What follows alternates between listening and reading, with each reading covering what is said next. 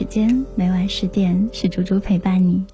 在今晚的图书单元，我会讲话比较多，因为在这本书里面有很多我觉得很棒的方式跟技巧，想要分享给你听。今晚图书单元，我们共同来分享到的这本书，来自于蔡康永，蔡康永的《说话之道二》。我们差不多在去年的时候有分享过这个系列的第一本呢。相对于第一本来说，我觉得这本书的内容更加的直白。它摒弃了第一本比较长的故事，用对话以及更加短小的篇章来代替。文字的风格倒是没有变，只是会有一点点小俏皮的感觉。然后这本书呢是来自于兔斯基团队制作的漫画，嗯，每一个篇章的后面呢都有一个跟它相对应的漫画，看起来还蛮可爱的。书中的四十条建议都很简单。你现在在听起来的时候，会发现哦，好像也是我在日常生活当中会遇到的状况。比如说不懂得被拒绝啦，比如说讲的话在别人眼中没有什么分量啊，所有的这些容易遇到并且容易被忽略的东西，我们在今晚的图书单元就和你来一一的解答。欢迎各位来到我们的直播贴打卡报道。在微博呢找到 DJ 猪猪，微信的公众平台，请你找到音乐双声道来给我留言。我们在今晚会送出这本书，同时呢会送出美味的老时光咖啡。看到了很多的留言哦，很多的老朋友来打招呼。熊腾他说：“啊，猪猪你好，我今天终于有时间在晚上听你节目了。我想可以听到声音入睡，应该是一件很美妙的事情。”喜欢在这座城市里面有一个可以让我温暖的声音。他说：“今天一定要念我的留言，我在电波这头等你。”谢谢你，然后谢谢各位每晚的陪伴。放心的把你们的耳朵交给我。今天晚上我们就共同来学习一下说话之道。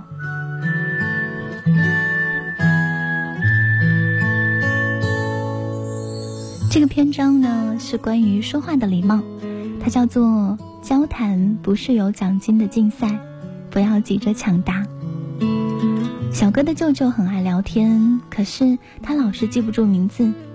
每次舅舅在聊得很起劲的时候，就会出现跳针。上次碰到那个人，他长得真的很像那个明星，就是那个那个演那部哎那部电影叫什么？就是那部有鬼爬出来的那部，他长得真的很像那个女主角。那个女主角叫什么？哎呀，想不起来了。反正那个女人简直就跟她长得一模一样。小哥已经习惯了听舅舅这种不知所云的发言。有几次看舅舅想不起名字的那个痛苦的样子，他会想要帮一帮，但十有八九帮不上，只能够增加彼此的痛苦。所以后来他渐渐的就不想要帮忙了。其实，这个时候说话的人是最愿意被别人帮忙的时候。这种时候，小哥如果能替舅舅说出人名跟片名，舅舅一定心里非常的舒服。但是，除了这样的时刻，在其他的时候，说话的人呢，并不喜欢被别人帮忙。比方说，一个正常的说冷笑话的过程，应该是这样。在所有的卡通人物当中，谁是最容易跟王菲借到钱的？谁呢？米老鼠吗？还是名人？还是谁？不对不对，告诉你们吧，是小熊维尼。为什么？为什么是小熊维尼呢？你没有听过王菲都这样唱吗？我愿意为你，我愿意为你。那他当然最愿意借钱给维尼啦。这是一个很冷的笑话，这样算是顺利讲完，而且听的人都很配合，随便猜了一些迪士尼或者是火影忍者的名字，帮助提升了讲笑话的气氛。如果有一个不识相的小性鬼，就会在说冷笑话的那个人一开口的时候就说：“我知道，我知道是维尼，因为他唱我愿意为你。”毁了这个笑话，让讲的人根本就下不了台。症状比较轻微的是有一路这样的人，他很怕别人觉得自己不懂，明明是他来问你问题，但是你还没有说两句，他就自作聪明的帮你下结论。像国际的热线这样忽然涌入股市，买股票的散户就应该，他马上抢答，应该设定一个止损点。其实你根本不是要说设定止损点的事情，但是为了他的面子，你也只好多费一点力气敷衍一下，再把这个话题拉回正轨。但这样的事情发生三次以后，说话的人就会有点不耐烦，因为他会觉得。这个人呐，根本就是不懂装懂，东拉西扯。他对你的印象，当然就不会好了。在高手面前装懂是没有用的，只会自暴其短。最好就是珍惜遇到高手的机会，好好的把那些道理都可以一一的听懂。生活又不是有奖金的抢答比赛，请问你一直抢答做什么呢？哪里有彩虹？告诉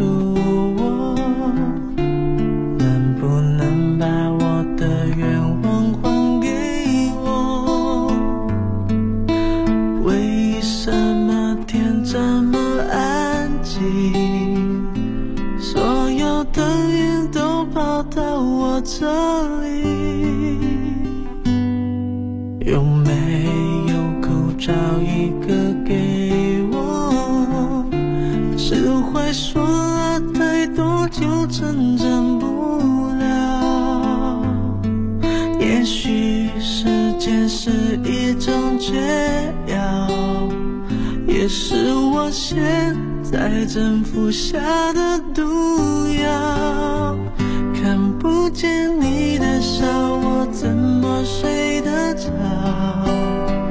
你的声音这么近，我却抱不到。没有地球，太阳还是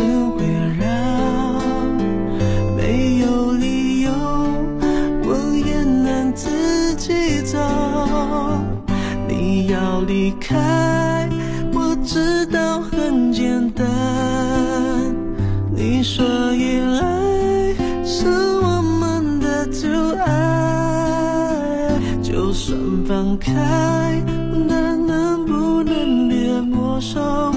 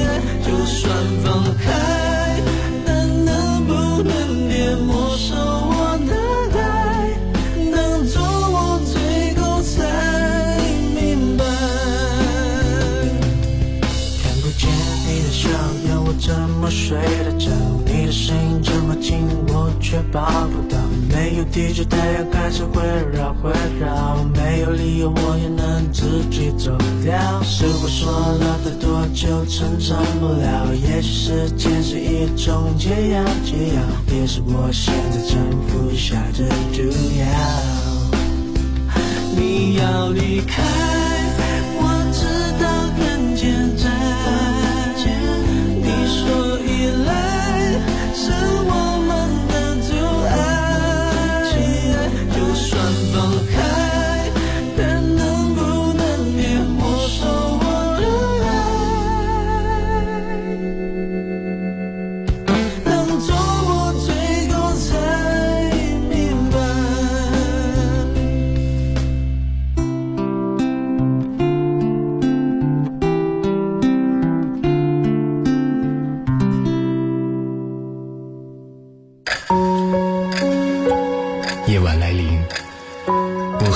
事还没有结束。两个人从陌生到熟悉，不管结局是什么，我们曾经相遇。怀念这一分钟，永远记得你。夜晚十点，猪猪用对的音乐陪你晒月光。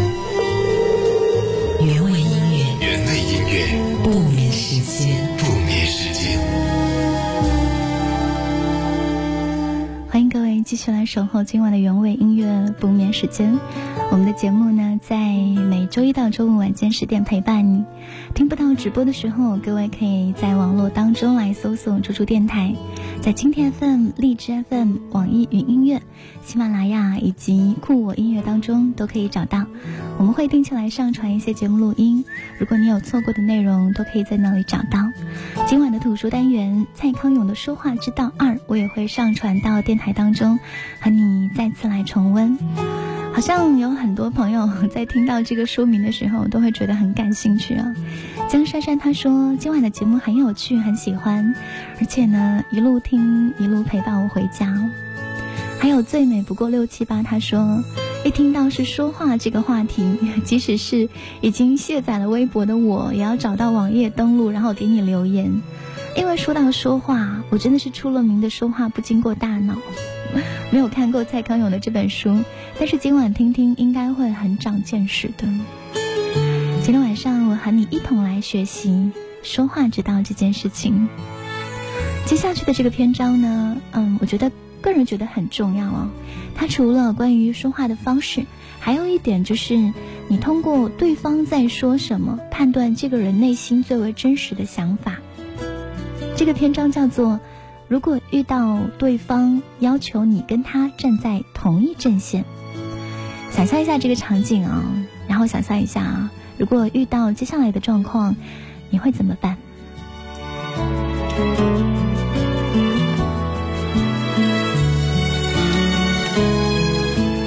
喜欢经典电影《教父》的人，应该还会记得马龙白兰度饰演的教父。在书房里面接见各方请托者的时候，他是背对着窗户的，窗户从他背后透进光来，而书房很暗，于是日光在教父的背后形成了光晕，进房间的人根本看不清教父脸上的表情，因为教父本来就不能让你知道他心里在想什么，教父才不会跟你聊他牙疼还是白头发太多这些事情，他必须。天威难测，所有这些高高在上的、类似神明、君王、老大、总裁，是不跟你谈心诉苦的。反之，会跟你诉苦的人，才是把你当平等人的看待的，才是愿意跟你交朋友的人。你看小动物，例如幼狮、幼狼，在和同伴打打闹闹的时候，常常不设防的把咽喉、胸腹这些容易受伤的部位暴露在玩伴的面前。这样，他们就可以互相取得信任，培养家族合作猎食的默契。如果和同学初次见面，就能嘲笑自己腰上的肥肉，嘲笑自己说话的口音，绝对比较容易交到朋友。我有的时候遇到很开朗的原住民歌手，他们总是喜欢故意加重口音逗我，说我们原住民骑机车闯红灯，被警察拦下来。我们就会说，我们是原住民呐，你不要开我罚单，你要教化我啊，你要辅导我嘛，不然我再骑一次给你看，逗得我们这些平地人哈哈大笑。当然也会努力回赠他们几个我们开车的丢脸事迹。但要说到距离感的话，我也遇到过一些美女，家教超级好。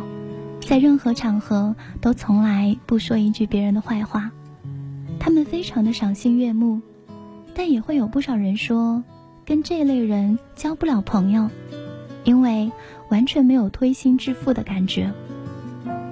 想要推心置腹吗？这个分寸，请你一定要谨慎拿捏。如果你为了给对方推心置腹的感觉，讲了其他不在场的人的坏话，你就要做好准备。听你说话的对方可能会出卖你，拿你讲过的话去挑拨离间。但如果你完全不讲任何人、任何事的坏话，可能对方又会觉得你这个人很客套、很虚伪，没有真感情。我的建议是，如果碰到对方爱憎分明，而且要求你跟他站在同一阵线，你只能让对方尽情宣泄他的不满。但你要控制一下，不要忘形的加油添醋，不要为了讨好对方就夸张的去攻击别人。只要你努力的疏导对方的情绪，对方就比较可能会把你当朋友，但你也不至于讲很多不该讲的话，变成日后他去搬弄是非的把柄。对方充满怨恨的时候，宁愿做无害又可爱的小丑。不要逞强当强出头的英雄，因为他只需要推心置腹的感觉，他需要的并不是生死之交。我愿意抱你，听你的挣扎委屈，虽然很想，但我不能帮你决定，因为只有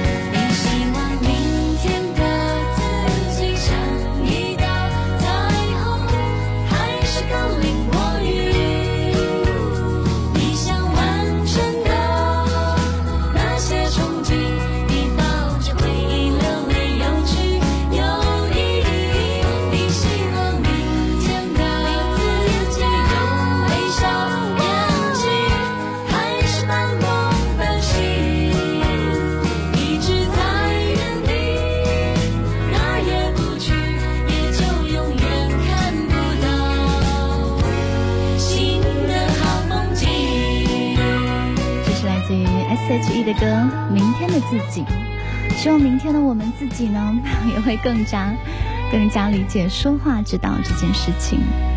还剩下最后五分钟的时间，我要来跟你分享这本书当中一个很动人的篇章：传达感情不只要会说。谷谷跟小哥总算试着交往，交往两个月以后就遇上了情人节。谷谷拿出他要送给小哥的礼物，是一只表面上细致刻着小哥名字的手表。小哥显然没有看过这种可以刻名字的手表，露出了又惊喜又感动的表情。轮到小哥拿出礼物，只见他拿出来的是一个薄薄的信封，是一叠电脑打印、小哥盖章的谷谷专用礼券。算一算，一共有五十二张。他说：“这是一年份，每个礼拜一张的礼券，只能给你用，只能用在我身上。礼券的用途弹性很大，可以让我帮你剪一次脚指甲，叫我帮你买一次宵夜，叫我都不准吵架跟你回嘴，还有叫我陪你看哭哭啼啼的韩剧。”姑姑很感动，抱住了小哥。这确实是一个很好的情人节礼物。因为里面有很多的心意，你如果常常说话，你就会发现，如果你讲了具体的事，而不是抽象的道理，听的人比较爱听，也比较听得懂跟记得住。永远爱你很抽象，因为永远是什么大家都没有见过。爱你到海枯石烂比较具体，但海枯石烂大家也没有见过，听了还是没有感觉。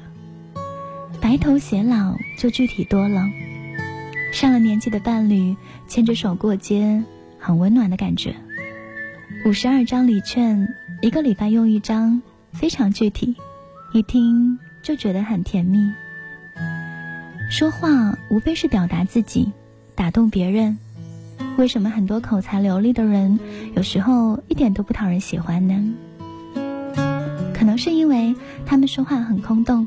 只在乎自己讲的很爽，从来不在乎听的人是什么感觉。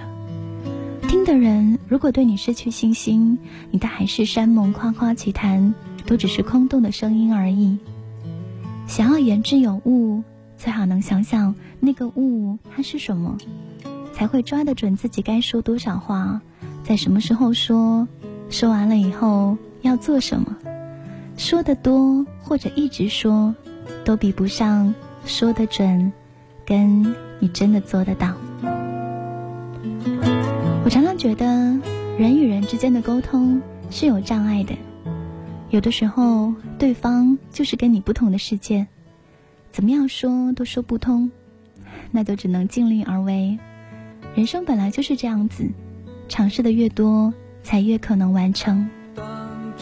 当然，如果世界上、地球上只剩下你一个人，你就用不着语言，你爱怎么说都没差。本来就是为了让你能够和别人连接，语言才会存在的。可惜那么多人只顾自己使用语言，却不在乎别人了。我觉得语言最美的时候，就是我们透过语言感受到彼此相互需要的时候，靠语言确认了彼此的重要存在。此刻。语言才是最美的。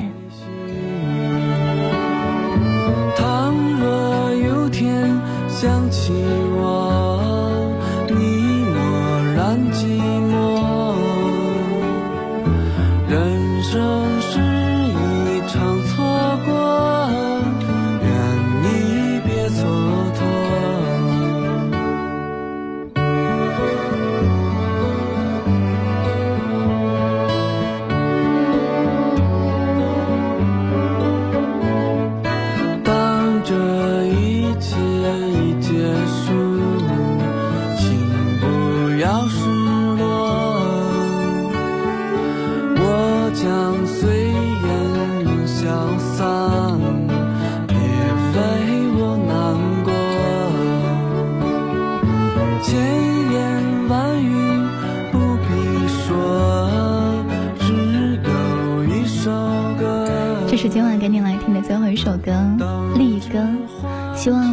今天这些大大小小的篇章里面，你可以有所得，然后更加懂得说话之道这件事情。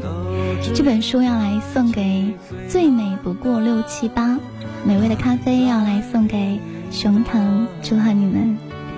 谢谢各位的守候收听，晚安，一颗一颗珍珠，晚安，亲爱的小孩，做个好梦。